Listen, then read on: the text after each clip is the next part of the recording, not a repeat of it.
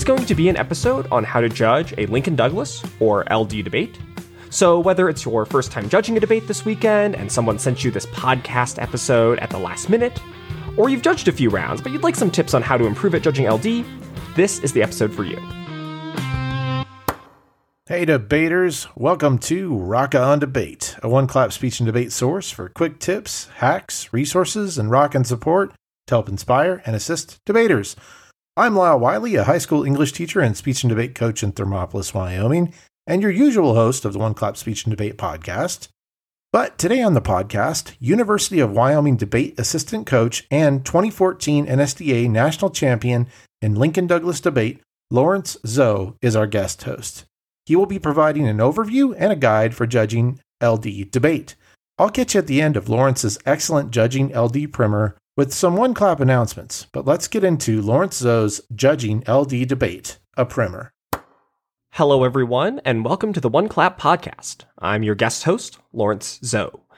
Over the last seven years, I've judged over a thousand debate rounds in both the US and abroad, from preliminary novice rounds to late elimination rounds. And I'm here to share some of the tips that I've picked up over judging way too many debate rounds. This is going to be an episode on how to judge a Lincoln Douglas or LD debate, so, whether it's your first time judging a debate this weekend and someone sent you this podcast episode at the last minute, or you've judged a few rounds but you'd like some tips on how to improve at judging LD, this is the episode for you. The rest of the episode will be broken up into three parts. In the first part, we'll cover the three most important principles of judging. In the second, we'll briefly go through the components of an LD debate. Finally, we'll talk about the process of making a decision and the questions you should be asking yourself as you decide a winner. Part 1 Three Principles of Judging. Before we jump into all the nitty gritty details of judging, there are three key principles of judging that I think you should keep in mind because these core principles should inform your entire judging process. The first principle substance over style. I'm going to start with the most important part of judging, which is that you are voting on arguments, not on presentation. You should avoid voting for debaters that simply sound good and should try and vote for debaters that make good arguments. It is very easy to assume that the better debater sounds better. This is, of course, generally true. Often, the better debater will sound more confident. They will often have a nicer speaking voice, and they will often carry themselves in a way that conveys that they are winning. These are often good clues about who is winning. But this is an unreliable guide. Sometimes the better debater making the better arguments will sound worse try to disregard the style and focus more on the substance. This is a debate competition, not a speech competition. The second principle it's the debater's job to persuade you, not your job to persuade the debaters. A lot of judges often feel out of their depth when judging, especially for the first time. Often, debaters will be talking about topics and subject areas that you may not personally know a lot about. That's to be expected. However, many judges don't want to admit that they are out of their depth, or they don't want to appear like they aren't knowledgeable compared to high schoolers. I often feel this pressure myself. I'm supposed to be an experienced debate judge. Why should I appear like I don't know what's going on? However, I want to assure you that it's okay to admit that there are some things that you don't know. It is ultimately the role of the debaters in front of you to persuade you. If you do not understand an argument, it's not your fault. The debater failed to explain the argument in a way persuasive to you. If you do not understand an argument, do not feel compelled to vote on it. Do not feel compelled to give it more credence than it deserves, and do not feel compelled to pretend like you understand it. You are the judge, and the debaters must persuade you they have won. However, we cannot take this principle too far, which leads to the third and last principle of judging. Do not intervene. Although each debater must persuade you, you should avoid interjecting your own personal opinions about a subject into the debate as much as possible. For example, if students are debating about tax policy, you might already have strong prior opinions of what the optimal tax rate is. Do your best to separate those judgments from what arguments are being made in the round. Like a juror in a criminal trial is instructed to remove as many of their personal biases from their decision making process, you should also do your best to separate your own personal opinions from the quality of the debating done by the debaters in front of you. You should only try and consider arguments as they were presented in the round, not how you wish they were presented. As long as an argument forwarded by a debater could be accepted by some reasonable person, in other words, it has a plausible warrant for its truth, you must consider it. If a debater says higher taxes reduce economic growth, and the other debater does not respond to it, it does not matter if you personally believe that higher taxes increase economic growth. You must evaluate the argument as it was presented and debated in the round. Remember, debaters have to switch sides and debate for and against the topic. It would be unfair to them if they simply lost every round on one side. It is also antithetical to the nature of this activity which is to teach students to explore both sides of an issue. In summary, you should focus on substance over style. It is the debater's job to persuade you, and you should avoid intervening as much as possible. Part 2 The Parts of an LD Debate. Debate, like many academic activities, has developed a set of insular jargon that is overwhelming at first and presents a barrier to easily understanding the content of a debate. However, once you understand these terms, it actually creates clarity about the different functions of arguments in a debate. Here are some of the key terms you need to know. In order to give context to these terms, we'll use a hypothetical resolution. Here, resolution refers to the topic that the debaters will debate. Our hypothetical resolution will be resolved the United States ought to increase its income tax rate. Now, each debate will have two debaters, one will be affirmative and one will be negative. The affirmative, or aff, debater will affirm or agree with the resolution or topic. The negative, or neg, debater will negate or disagree with the resolution. The debate will open up with the affirmative debater reading their affirmative case. This speech is six minutes long and is often called the AC, the case is a scripted speech that usually is separated into three components an introduction, the framework, and one or more contentions. The introduction will usually contain an opening quote, a statement of the resolution or topic, and any definitions required to understand the topic. Using the taxes topic that we used above, an introduction could sound something like the following Because higher income tax rates reduce inequality, I affirm the resolution. Resolved the United States ought to increase its income tax rate. Before I continue, I define the income tax rate as. After the introduction comes the framework. The framework is usually divided into two parts a value and a criterion. The value is the ultimate good in the round, what both sides are striving to be. Usually, this value is morality or justice. The criterion tells us what the value means and how you, as the judge, should weigh impacts. You should treat the framework as a mechanism for understanding what impacts should have priority in the round. For example, if the criterion is minimizing suffering, then arguments that are about minimizing suffering should take precedence under that criterion. However, if the criterion is reducing inequality, then arguments that affect equality should matter more. The framework answers the question of what values matter most in the round. Using the taxes topic, one possible framework for the affirmative could be a value of morality and a criterion of reducing inequality. Here, the affirmative is arguing that what the United States ought to do is be moral, and that reducing inequality is how the United States could act morally. Finally, the case will contain one or more contentions or arguments about the topic. These will explain why the resolution is true. Each contention can, but does not have to, contain one or more subpoints, which will usually be thematically similar. Each contention will contain arguments, usually consisting of a claim, a statement, a warrant, why the claim is true, and an impact, or why the truth of the claim matters.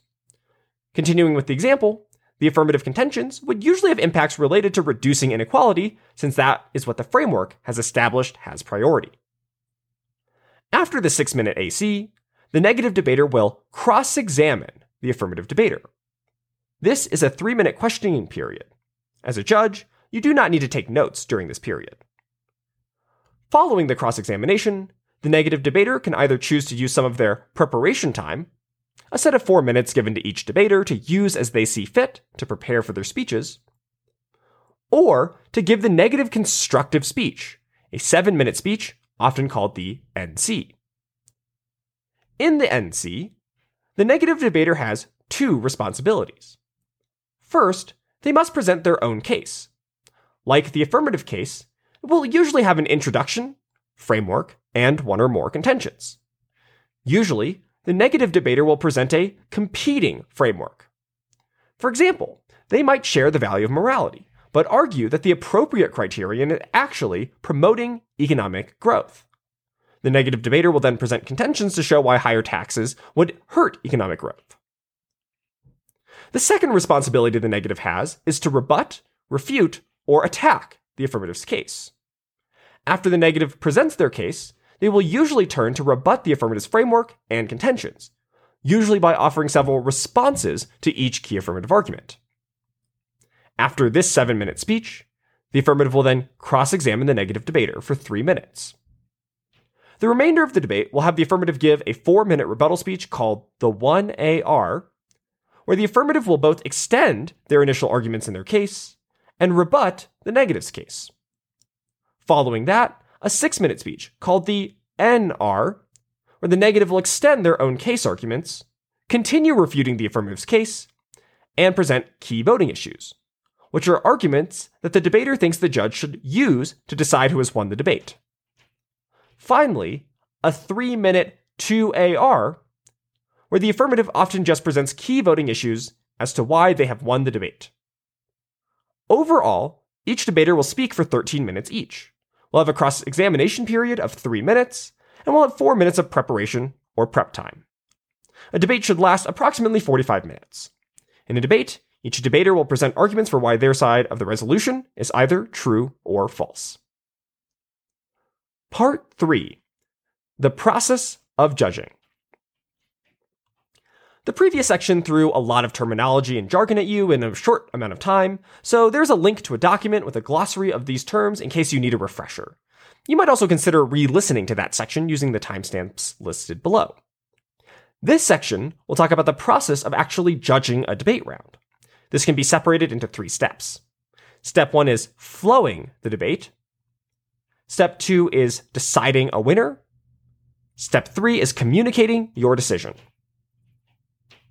The first step is to flow the debate. Flowing refers to note taking in debate. Flowing both tracks arguments within and between speeches. How you want to take notes is ultimately up to you, but I generally recommend that you try and have two pieces of paper one for the affirmative case and one for the negative case. I would only write down key arguments made by the teams. In particular, I would focus on getting down the value, criterion, contentions, and any subpoints in each case, as well as any major responses or rebuttals against those key arguments. To take notes within a debate, you should generally flow the speech down in a column or vertically. As each debater presents their arguments, you should take notes about these arguments going down the sheet of paper. To take notes between speeches, you should flow across horizontally so that rebuttals line up next to the argument they were responding to. It is difficult to communicate how to flow through a podcast. However, any current debater or judge should be able to give you a visual demonstration of how to flow. Just ask. The second step is to determine who has won the debate. The formal process is generally to decide who has won the framework debate, i.e., determining which values are the most important, and then determining who has won the contention debate, i.e., determining which facts are the most relevant given those values. You should be using your flow that you've taken to keep track of the arguments made in the round. Let's go back to the taxes example from the previous section. You should first determine what matters more equality or economic growth. Then you should determine what the effects of higher taxes are. Do they promote equality or economic growth? If the affirmative debater wins that equality matters most, then only arguments about equality should be weighted heavily in your decision. Then you should look at the arguments in the various contentions to determine what effect higher taxes would have on equality. If higher taxes reduce inequality, then the affirmative should win under that framework. If higher taxes increase inequality, the negative should win under that framework. Same is true about the flip side. If the negative debater wins that growth matters most, then arguments about economic growth should be weighted heavily in your decision. If higher taxes promote economic growth, then you should vote for the affirmative under this criterion. If higher taxes decrease economic growth, you should vote for the negative. As a side note, you should generally only vote on arguments that appeared in the last speech given by each debater. So, for the affirmative, that would generally be arguments in the 2AR, the three minute last speech, and for the negative, those would be arguments in the NR, the six minute last speech. You generally should not reward debaters for making arguments earlier on in the debate, but failing to bring them back up in the last speeches. You should also try and only vote on arguments that are labeled by the debaters as voting issues in the last speech. The third and final step is communicating your decision to the debaters. Usually, you'll be given a ballot that you can use to communicate who won or lost to the debaters. This ballot can either be electronic and distributed using a website like tabroom.com, or it can be a paper ballot. Regardless of the type of ballot you receive, there will be several common steps to filling out a ballot. First, you need to indicate a winner. You usually need to note the code and side of the winning debater. Make sure these align. In other words, ensure that the code of the debater you selected as the winner corresponds to the side that the debater was on. Second, you need to give each debater speaker points. Tournaments use different speaker point scales, but you usually want to give the debater you thought spoke better the higher speaker points. This is usually, but not always, the debater that won the debate. Try to stay within the averages for your individual tournament. You can always ask someone at your local tournament what an appropriate range of speaker points would look like. Try and reserve high speaker points just for those debaters that truly impress you. Third, you need to write down a reason for decision, often abbreviated to RFD. This is where you write or type out why you voted for the debater you thought won the debate. This can be of variable length, but usually you want at least a few sentences so that the losing debater can understand what you voted on and why they lost. Fourth and finally, you need to give some feedback or comments that can help each debater improve. I would generally shoot for a ratio of one positive comment for every two negative comments, and would try and give about six comments per debater. So two positive, four negative. These comments do not need to be incredibly long or in depth. Sometimes the comments can be as simple as, great speaking voice, but I would slow down a little. Or, I think you can further expand on your second contention in your case. While the debater who loses should probably receive more in depth comments, every debater can always improve, including the one that you voted for. I would also try and include at least one comment to the losing debater about how they might have been able to win your ballot. In other words, provide a comment or two that can explain what the debater could have changed to win the debate. This process is easier said than done. Often, debates contain many arguments that are difficult to resolve. Debaters also frequently don't weigh or compare arguments, so determining which values matter most, or trying to determine, for example, the net effect on economic growth from higher taxes, is no easy task. Here are three tips to help make judging easier. First, decisions should be justifiable to the loser. Since the winner of the debate will rarely disagree with your decision, you should focus on making sure the loser understands why they lost. You should also feel comfortable saying that you did not understand arguments, and that is why the debater lost. Second, write down comments on the ballot as the debate progresses. It is difficult to keep track in your head of all the small mistakes or issues that arise throughout the course of a debate, so you should use the preparation time of the debaters to write down short comments to the debaters, such as, use all of your speech time, or you should explain this argument in more detail. This also helps you keep track of relevant missteps and arguments throughout the debate and will help you construct a high quality decision on your ballot. Third, debate your own decision. My process often involves trying to construct two RFDs, one for the affirmative debater and one for the negative debater. The RFD that I feel is the most logical, requires the least intervention, and is most consistent with the arguments as they were explained in round is usually the one that I settle on. My minimum threshold is that if I cannot explain to the losing debater the nature of my decision in a way that seems acceptable by reasonable observers, then I probably will not vote on it.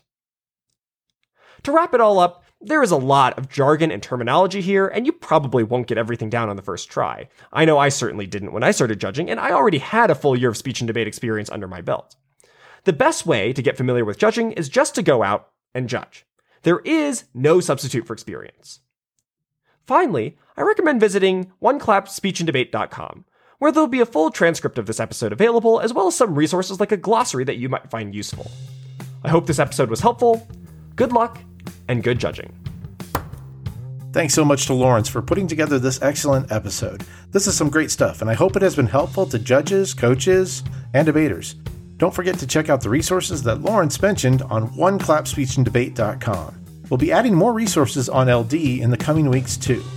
There's some awesome one clap content in the works, like EC Powers talking policy debate and the novice areas of the current resolution, Lizzie Cousins jamming about original oratory and sharing a speech that she did, a great interview with UUUN about performing platform events from this summer, and a whole lot of other goodies. I've got a bunch of orders and informative speakers that I've got to share with you soon. I'm hoping I can get caught up on editing and packaging all this good stuff over the holiday season. It's time for some quick shout outs. Thank you to everyone who is a patron of One Clap Speech and Debate. Your kind gifts keep this show going. Thank you to Marcus, Londi, Debbie, Missy, Ashley S., Ashley M., Beth, Laura, Brenda, Aaron, Terry, Tina, Alan, Matt, and Joel.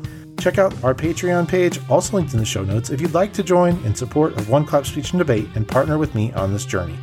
If you have an idea or a request for Rock On Debate, shoot me an email at lylewiley at gmail.com or reach out on the One Clap Speech and Debate website or social media linked in the show notes. Thank you so much for listening, and debaters, don't stop rocking. One Clap Podcast.